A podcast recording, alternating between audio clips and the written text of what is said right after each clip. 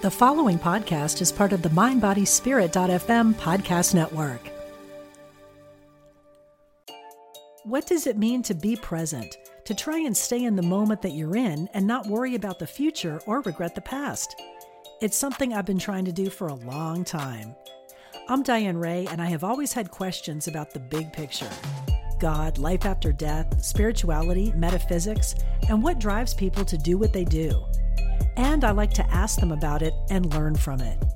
If you're a seeker like me, I hope you join me for some of these conversations on the podcast and be present with me in this moment.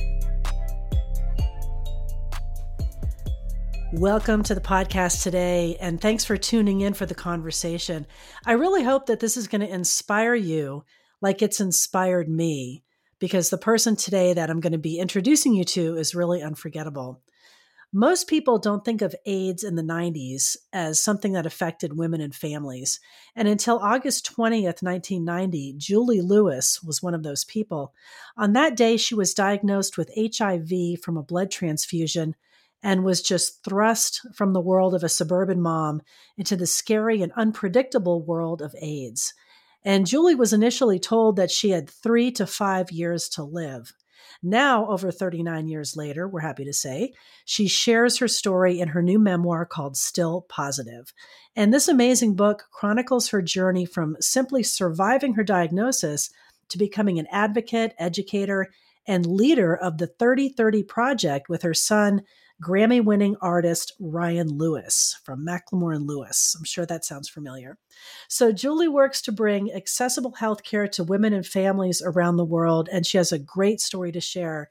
So, welcome to the podcast. I'm really glad you could join me today. Oh, thanks for having me. I'm excited to, to talk more about it. Well, you started writing this book at the urging of your son Ryan, and it was right around the time COVID hit. Every everything's shutting down. I mean, being in your in your situation, your health situation, you must have been worried about COVID. I mean, did that kind of spur you to finish the book and you know get your thoughts uh, down? Absolutely. I um I, well, I live in Seattle, and COVID uh, in the United States actually originated in Seattle. Um, and it was our um, our nursing home system over um, on the east side of King County that was hit first very hard. And um, yeah, I mean, you know, I was very aware that I have a compromised immune system, that people didn't know a lot about it. I was very careful, you know. I mean, I had a really privileged position in that I wasn't working at, you know, the grocery store or, or you know, I didn't have to go somewhere. So, um, on March 4th, 2020, when it really got bad here in Seattle, my kids literally came over here, put me in Ryan's truck, and drove me to a, a cabin he has over in Eastern Washington. They were so worried about me. And, you know, and this was the funny thing. They said, you just have to stay there for two weeks.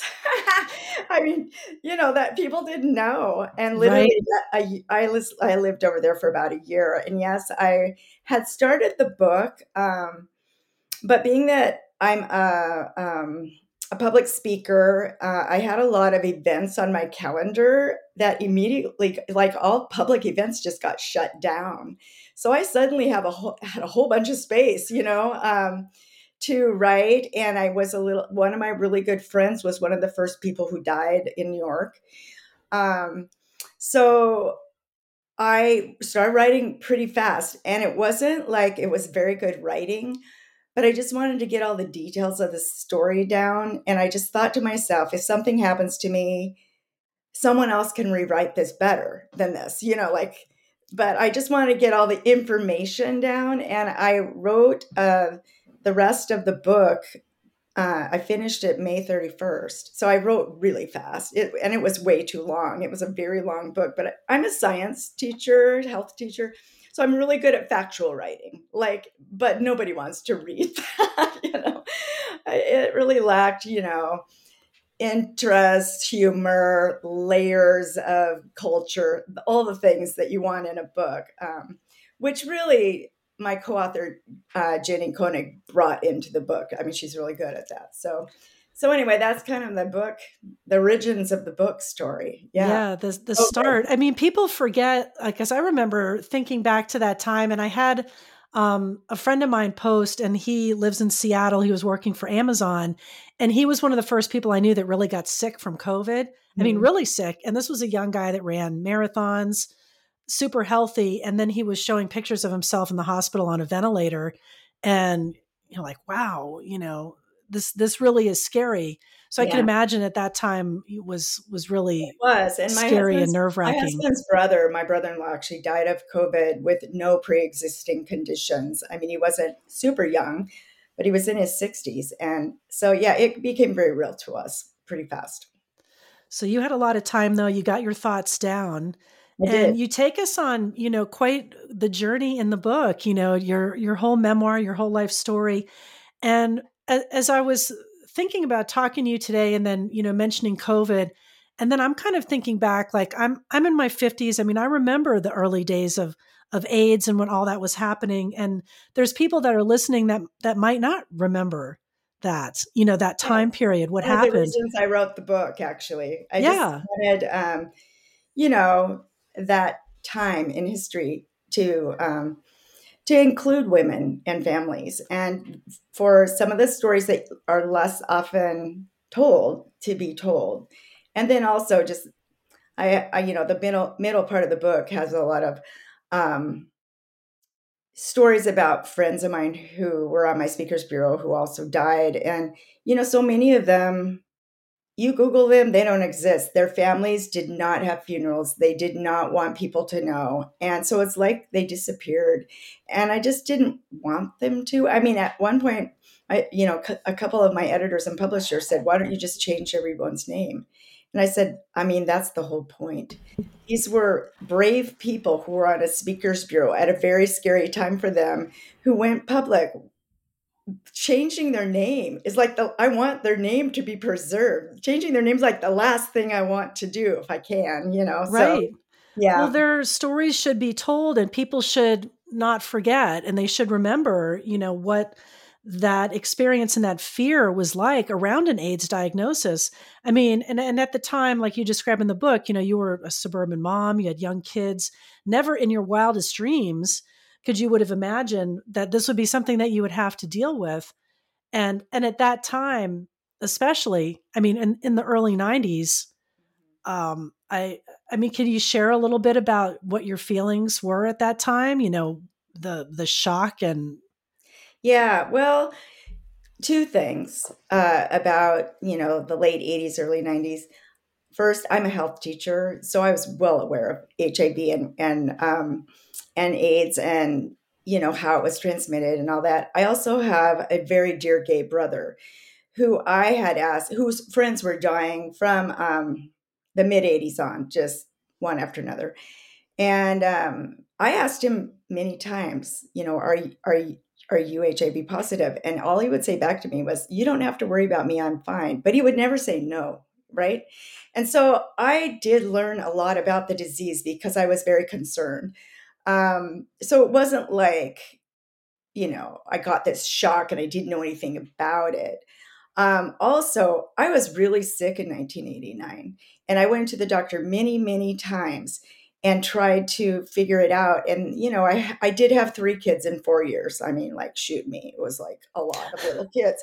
But you know, the doctors would just keep saying, "Well, you have those three little kids. You must be so exhausted." And I I said, I know what exhausted is. This isn't that.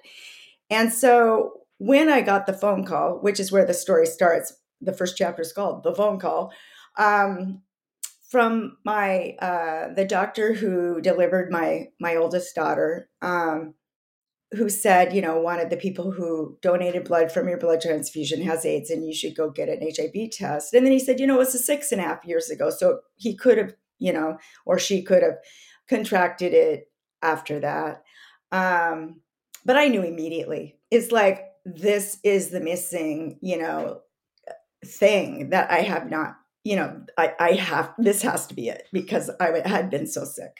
And all of my symptoms, you know, then when I read, you know, classic early HIV symptoms, it's like, oh my God, it, it was just every single one. So, so um, my big concern uh, was my family. Uh, I had Teresa in 1984 when I had the blood transfusion, and then I had two more kids. And at that time, you know, they had a 25 to 30 percent chance of being infected, and um, and then Teresa had breastfed. So after I got infected, and um, you know, when you first get infected, the amount of HIV in your body spikes, and then it goes down, and and then it slowly goes back up. But um, so I was really worried about her too, and then you know, Scott and I, uh, six and a half years, I'm pregnant half that time. So, of course, we're not using any kind of protection. And then he had a vasectomy. So, the poor guy, you know, it's like, but, you know, that's, uh, it's harder for a woman to infect a man because a man's parts are all on the outside and a woman, you have all the semen inside you. You know, it's just women are more, um, more apt to get infected sexually. But, um, but still, even though it was harder for a woman to infect a man, we tried for six and a half years pretty regularly, you know. So I really thought any or all of them could be infected. And it took us four days to get those test, results back. And that was hell. Um, I mean, when the person finally called the nurse at the doctor's office and said I was the only one that was infected, I was relieved. I mean, I wasn't like some people, it's like, the worst day of their life. I was so happy. It was just me. And um, I was just like, I, I can deal with this. I'll deal with this. You know, my kids aren't dying. This is good, you know. Wow. So, it's it's um, so amazing. And what the other thing that really struck me in you telling that part of the story is that, you know, you were saying you you felt run down, you felt sick. The fact that they weren't really testing blood at that time is just so shocking and well, that they were, they were. in 1984 they weren't uh, they didn't have right. a test that test uh, for testing the blood at the blood banks um, started in the summer of 1985 but you know no doctor i asked the doctors like why didn't you i had a blood transfusion. Why didn't you consider that maybe i had hiv and all, all of them are like you just didn't look like someone who should have hiv right know? that's what i thought was so incredible. And then you kind of juxtapose that with the experience of your brother yeah. where he you know he was afraid to even say anything like the stigma was so great that yeah. for some reason because of of him being gay that you know he quote deserved it or something like that yes. Yes. you know where you were like the innocent victim uh, and yeah. I, just think those um perceptions are just so crazy yeah when i ran the speakers bureau we would have you know we were in a bit, a bigger small town, Spokane, which is uh, on the Idaho border. Um, but we served a huge rural area of um, the red the red part of Washington State, really liberal east of the mountains, really conservative. Um, no, really liberal west of the mountains, really conservative east. And so we went to all these farming towns, and I did high school assemblies, or I brought people, and the schools would call and they would like to special order a speaker like you would on the menu. They're like, well, we don't really want, you know, a gay speaker. We don't really want an IV, you know, anyone who's using uh, drugs. You know, maybe you could have uh, that mom and her daughter, the six year old who's infected. Maybe they could come and like, it's like, uh, sorry, you can't do that. You're gonna get who we send. you know? Right. You can't pick and choose. You know, just sort of make it palatable. Sorry. You know, all of our speakers, you deserve your sympathy and support, and we don't actually have a special ordered section here. Right. That that's so interesting. It was sad. And you know, we we tackled that on our speakers bureau by just prefacing when we went to speak that um, they could ask any question, but the one question they couldn't ha- ask unless we offered it ourselves was how we got infected, because that was the first question. Everybody asked that first because that informed them how they were going to feel about you. And we just thought that was the easiest way to just combat that um, that kind of um, well, we called it the compassion gradient, you know? Right. yes. That snap judgment, that judgments that people make. Yeah. And people were fearful. I mean, even, you know, I mean, yes, I was a innocent victim. I mean, um, but, you know, still, especially in the medical community. I mean, even my daughter, when she went to um, get her appendix out, emergency appendectomy, they would not operate on her until she got an HIV test because they knew I was HIV positive because it's a small town and I'm a public speaker. But it was like, what do you think I'm doing to her that she would get HIV? Here's a kid I can tell you has had two HIV tests, you know, and I haven't been, you know, doing anything with her that would give her, you know, it, but still they would not do it. They would not operate until she had an HIV test, you know, and then I changed doctors after that. But, but yeah, it, there was a lot of fear, a lot of fear, um, and a lot of misinformation. Right, so much, um, and and still, I'm sure there's a lot out there today.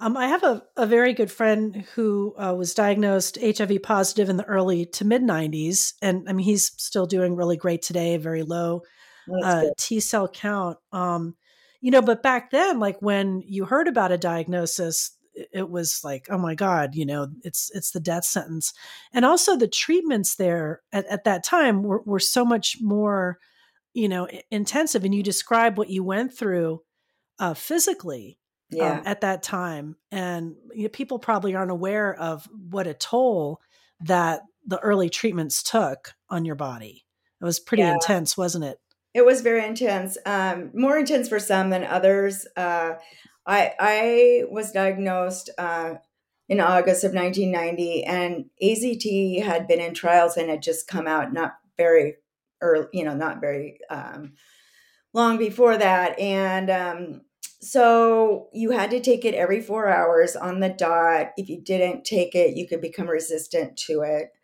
Um, so they gave when i first went on it my first doctor appointment they gave me a beeper that went off every four hours and then you could put your pills in there but i wasn't i didn't tell hardly anyone for four years so you know you, you kind of have to like hide your beeper. Um, but you know, AZT made me the sickest I've ever been in my life. Um, yeah, I really would have quit it if it wasn't for my brother telling me I might die if I quit it. You know, I mean, people died from it, but it, you know, if you've seen Dallas Buyers Club, I mean, that was real. It was yeah. very toxic. Um, but after three or four months on it, the symptoms did get better. Um, and I was on it for five years. Uh, so, because there wasn't a lot of other options. Uh, and then in the mid 90s, the protease inhibitors, a whole new drug class came out. And then from then on, medicines have gotten so much better. But, you know, I've counted and I've taken over 60,000 pills since I was diagnosed. Um, and wow. a few injectables and, you know, patches and all kinds of stuff. Um, because not only were the drugs really powerful and made you really sick, then you'd have to go on all these other drugs to like relieve the side effects of the HIV drugs. So, you know, at one point, I think I was taking 12 to 15 pills a day.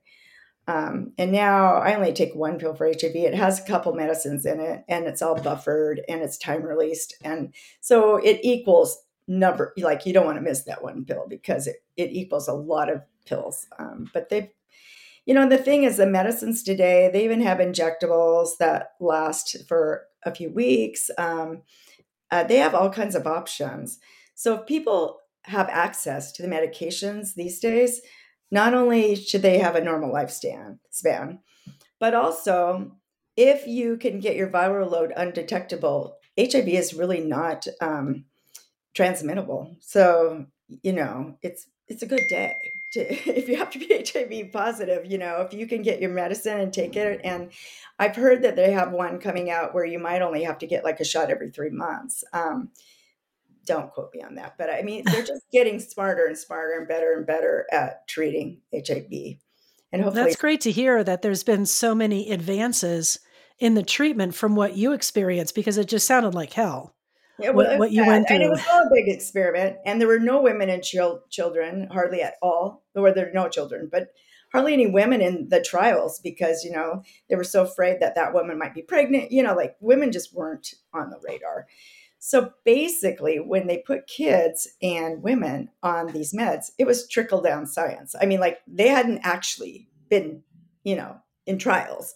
It, we were just, they're messing with doses, kids and adults. And especially women. And so, um, yeah, it was a big experiment, but you wanted to be part of it because the, you know, the other option was bad. You know? Right. You you wanted that chance and you're going to take yes. it.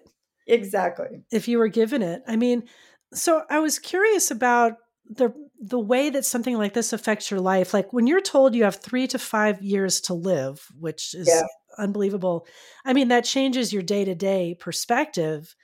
It has to. I mean, we always hear cliches and things yeah. like, you know, the Tim McGraw song, Live Like You Were Dying, things like that. I mean, you actually had to do that. I did. To, to live with that hanging over your head. I mean, what would you tell people, you know, coming from the perspective of really living like that? I mean, how does well, that change? It's really hard.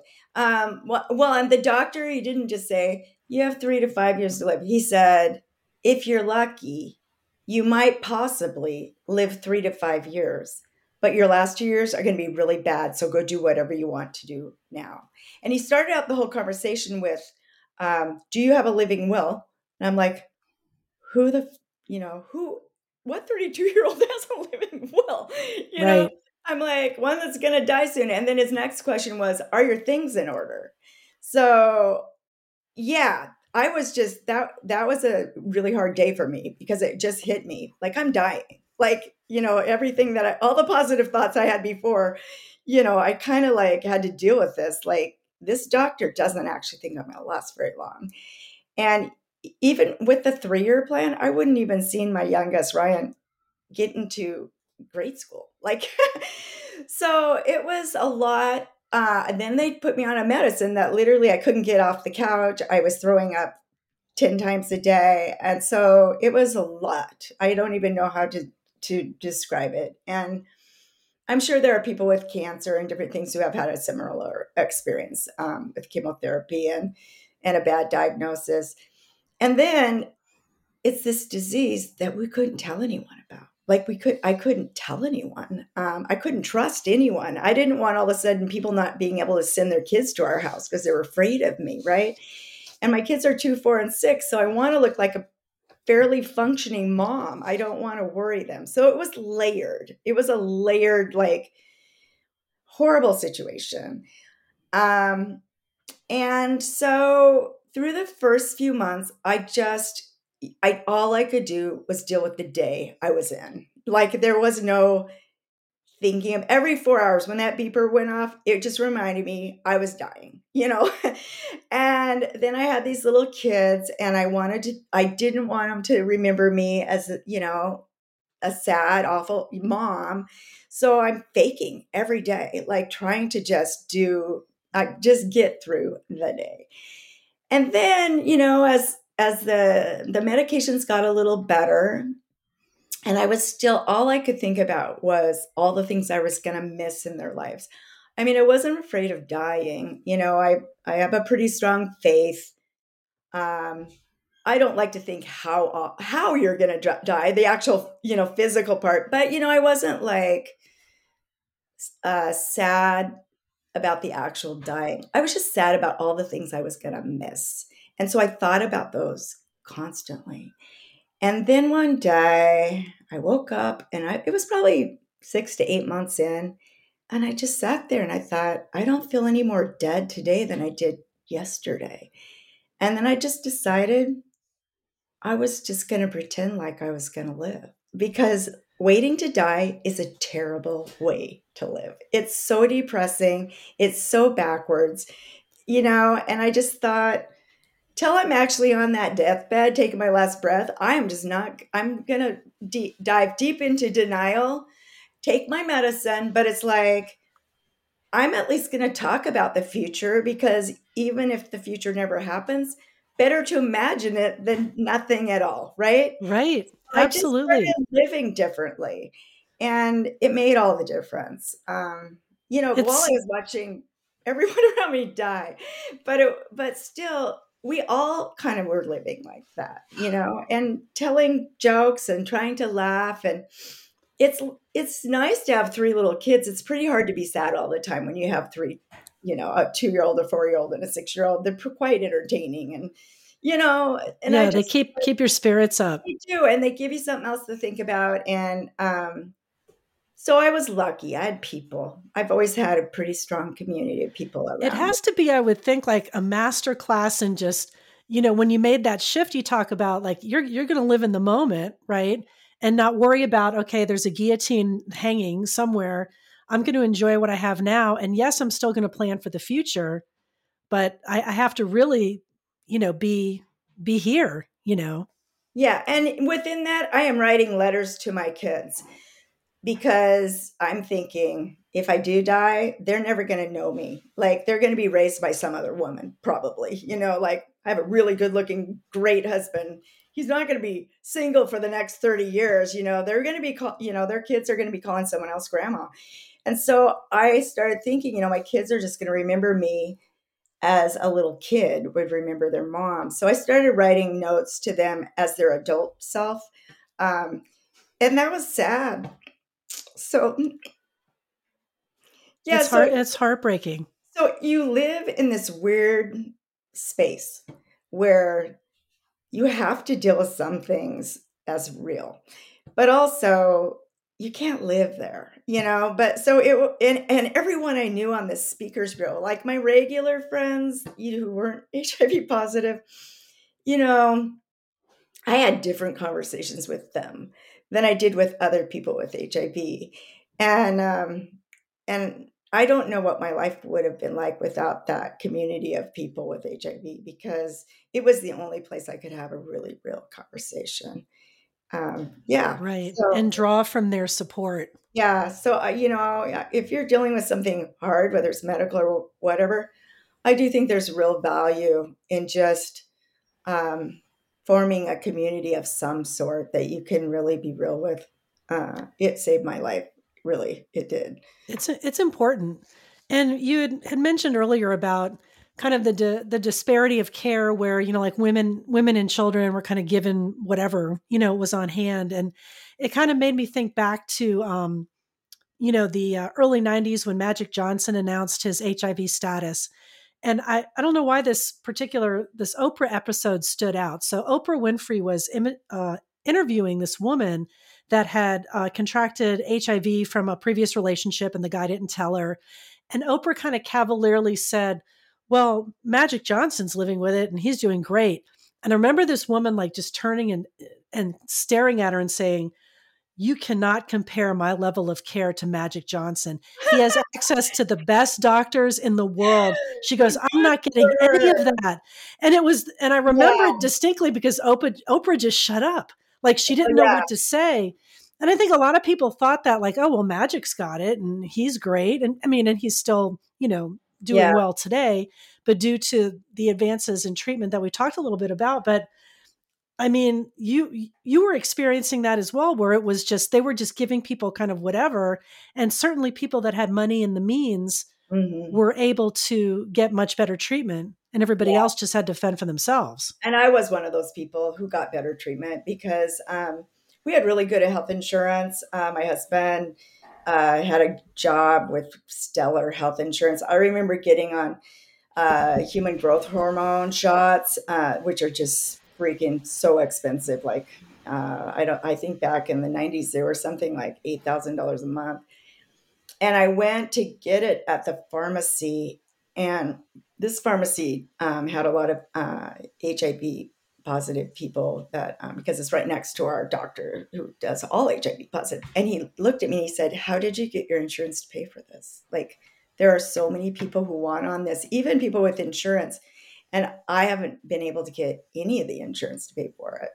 And I said, I just, I, I just, they just covered it, you know? So we just, we were, we were fortunate. Um, uh, we, yeah. I mean, I say this with, with the 3030 project, which, you know, I'm bringing, uh, building healthcare buildings in places around the world that are, oh man, the, the healthcare access is, no, I want to. I want to segue into that. Right, and I and I always say to people, you know, my story is totally a story of privilege. It's a story of doctors and hospitals, and medicine and health insurance.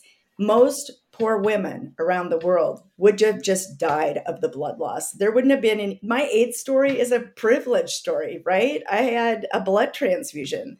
Those are not like available in very many places where you know poor rural places around the world so yeah yeah i'm very aware of that even you know with covid like mm-hmm. you know go hide in the cabin in the woods for a year. You know, that that isn't everyone's story. That's not most people's story actually. Right. So. Right. But I do I, I want to move into the 3030 project because it's so great what you're doing. Um, this is something that you co-founded with your son Ryan in 2014. Mm-hmm. And and your goal is to build 30 clinics in 30 years so that more people will be able to get care. No, Mark, our goal, well, my goal was first to build one clinic. Um, I thought, you know, I was working for Construction for Change, vetting their building projects, and they build for other organizations in impoverished areas around the world. Um, and not just health, they do community buildings and schools and things like that. Um, so I was already working for this nonprofit construction company.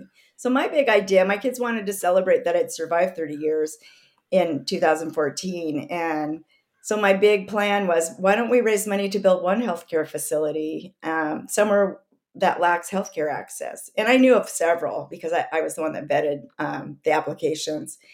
And Ryan looked at me uh, and he says, Mom, and I'm like, what? He goes, We can't just build one. You've lived 30 years. We need to build 30. And I just looked at him like, Oh my gosh, that is so many more than one. I mean, like, I didn't even know what to say. And somehow he talked uh, me into that. And we had a lot of help from um, Macklemore and Ryan Lewis, the, the group. Um, and, you know, that helped a lot. They had an international stage and um, they actually added a dollar per ticket uh, uh, to, to help finance. I think that built three different facilities for us, just their ticket sales alone. Um, but uh, it was actually the 3030 stands for that for 30 years we would build 30 the 30 years i'd lived we would build 30 healthcare facilities not help uh, help we would build 30 healthcare care facilities in 30 years so anyway all that to say we launched in 2014 uh, thank goodness we had raised we got all the money raised by 2019 which was a real blessing. We had no idea covid was coming and having events and raising money became very much more difficult after that. Um, we did have some delays in some of our buildings. So the last two uh, clinics one in india and one in kenya are being built right now and should be done early next year so that, that's a 10 year turnaround um, which was pretty fast really um, for 30 facilities. So we were construction for change. They're experts in this, and they they we partnered with them to build build our buildings. Um, so yeah, so that's you know my 3030 bank account for buildings almost empty because we just have a few more p- payments to those clinics that are being built. So, that's so amazing. Yeah. You should so be really proud. Our book sales, all our book sales are actually going to, we opened a new fund called the 3030 Project Legacy Fund to continue through our book proceeds uh, to go to organizations working towards healthcare access and equity, um, you know, both in the United States and abroad. So that's been fun, uh, just to be able to give back even a little bit more. Yeah. Well, I definitely want to remind people that if they do buy the book, that proceeds from the sale will be going to this fund.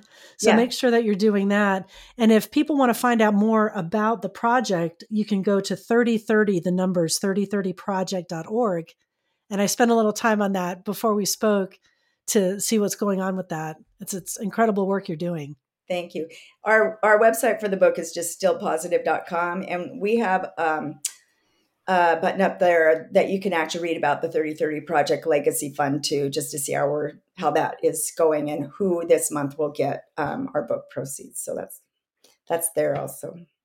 So looking ahead to the future, I mean, there's so many strides towards education and treatment, and, and there's a lot of positive things there, but I'm still seeing kind of a slide backward towards fear and persecution of gay people, trans people, Absolutely. Um, that that's really disturbing. I just was wondering, what do you think about this, and do you have any fears disturbing. around that? You had a that was a perfect word for it. Um, yes, even though the treatment and care of people who are HIV positive has like gone forward light years, stigma and discrimination is has gotten worse um, for especially for certain communities, and um, yeah, I you know, the whole political uh, scene in the last few years um, has just given per- permission to people um,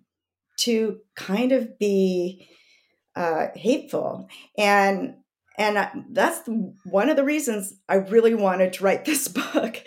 I just want people. Yeah, I feel like the the fastest way to change some of that is for people to actually meet people who are different than them.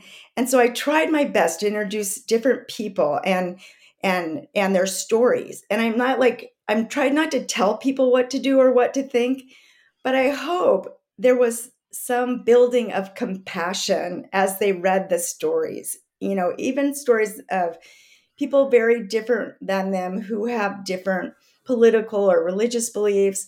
It's like you know, the bottom line is there's 8 billion people in the world now and we're we're here together in this giant community. Let's just try to be kind. You let's let's just try to listen. You know let's just try to you know no matter what religion you are they're almost all say we should love each other. Like let's just start there you know? Right. And so i feel like I'm hopeful that um, people with some strong views that actually hurt other people will think about it, you know, that some conversations can start. Um, I'm excited that possibly I might be the book of the month for a couple churches. Um, and it's a great church book because I I have been in I have gone the gamut of super evangelical to, you know, a less, uh, you know, I'm definitely inclusive and so more liberal on the Christian spectrum, but there's a lot of questions that would just be great to talk about, you know? Um, I love creating conversation. And so I'm hopeful that um, I'm glad that we're supporting healthcare and all that. But my bigger hope is that people will just be nicer and kinder. Yeah. And consider it. You know, like wouldn't that be nice? You know, it would be so nice. And you're so right. Like if you look at, you know, any any huge world religion, it's like the golden rule kind of applies in in every single one in some way. You know. Yeah. And it, it, if it could be that simple, you know, just be a little kinder, a little more understanding, have some compassion for people, and not so much hatred of the other or someone yeah. who's different. And, right. Uh, yeah, and I hope your book does get into a lot of those book clubs and organizations. I hope so too. I hope so. I just think conversation and um, listening. You know, I just I think it goes a long ways. You know, I've done speaking for years and years and years. And I mean, since 1994, I've been a public speaker. I did take a few years off, but um, I have seen so many different rooms I walk in to in different settings where I can see on people's faces that they they already have an attitude before I like open my mouth. And then I know I'm I know I'm making headway when they go from this to like this. And it's like, hey, I was just did a uh, uh, um, speaking uh, gig and it was an auditorium and they had the lights down so low in the audience and the lights so strong on me that I couldn't see the audience. And I, I should have just said, turn the lights up because I actually can't give a speech without seeing the people and how reading them, you know? Um, I mean, I can, but it's not, it's not as fun. So anyway, I just, I mean, everything from, I used to work in the prison system and, um, you know, I work for the health department with, with at-risk communities. And so that required me going into several um, high security prisons and into the juvenile detention. And I just, you know, I would, and I also worked at Nordstrom, uh, you know, because neither of them paid enough. And I would come into the prison, and especially if it was a group um, of men, and, you know, I would look like Nordstrom because I probably came from there. And they'd just be like, what the, arms folded, just tuned out. You know, suburban white woman have to tell us, you know? And then I would start with, I've been HIV positive for X amount of years and blah, blah, blah. And they would instant, like it was instant. like, oh, wow, you know, like, so, and that, I just love that. And it's like, let's talk about it, you know, and, and, and it was really, it's, it's kind of, that's the funnest thing about having, having HIV as a, as a woman.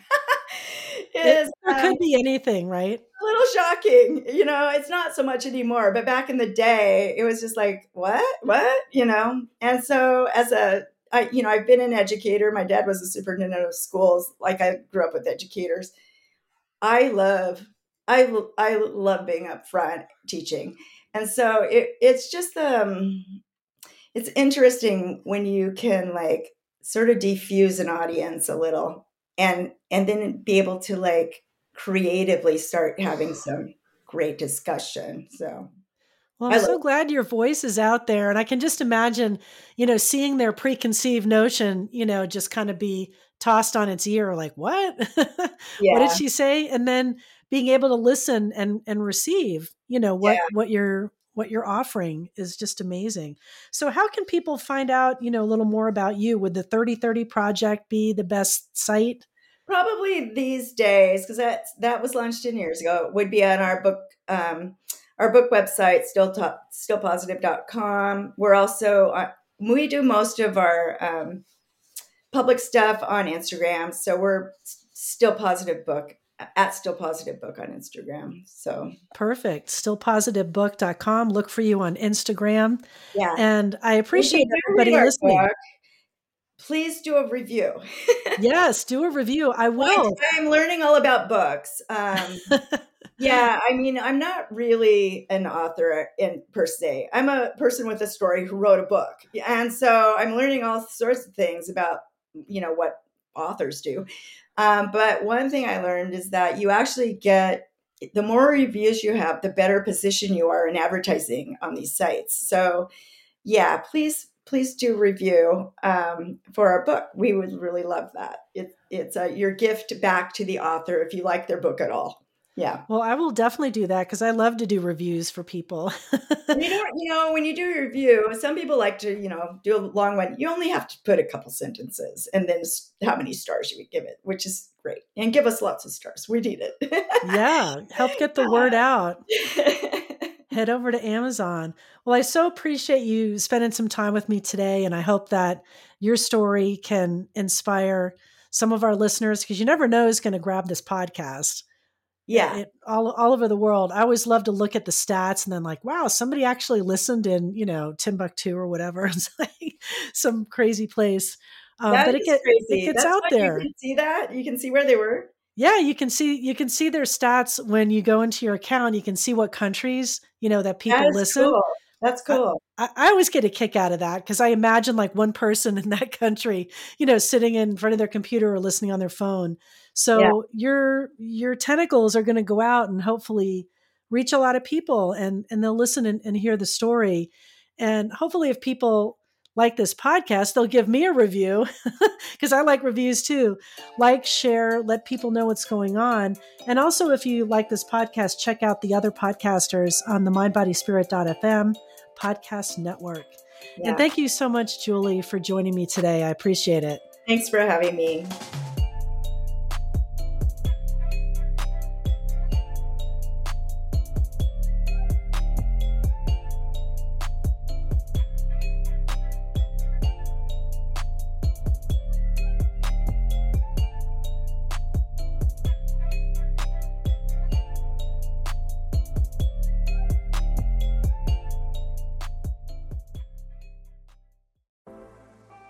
Life is hard, and sometimes you need a little help and guidance. I'm Laura West, host of a Guided Life podcast, and I believe that help is all around us. We just have to ask for it. The universe has a way of guiding us forward with the help of our past loved ones, angels, spirit guides, and ascended masters. On the podcast, I love to explore these ideas with incredible guests and let people know that they are never alone. Make sure you subscribe and follow so you can join me on this journey. Part of the MindBodySpirit.fm network and wherever you get your podcasts.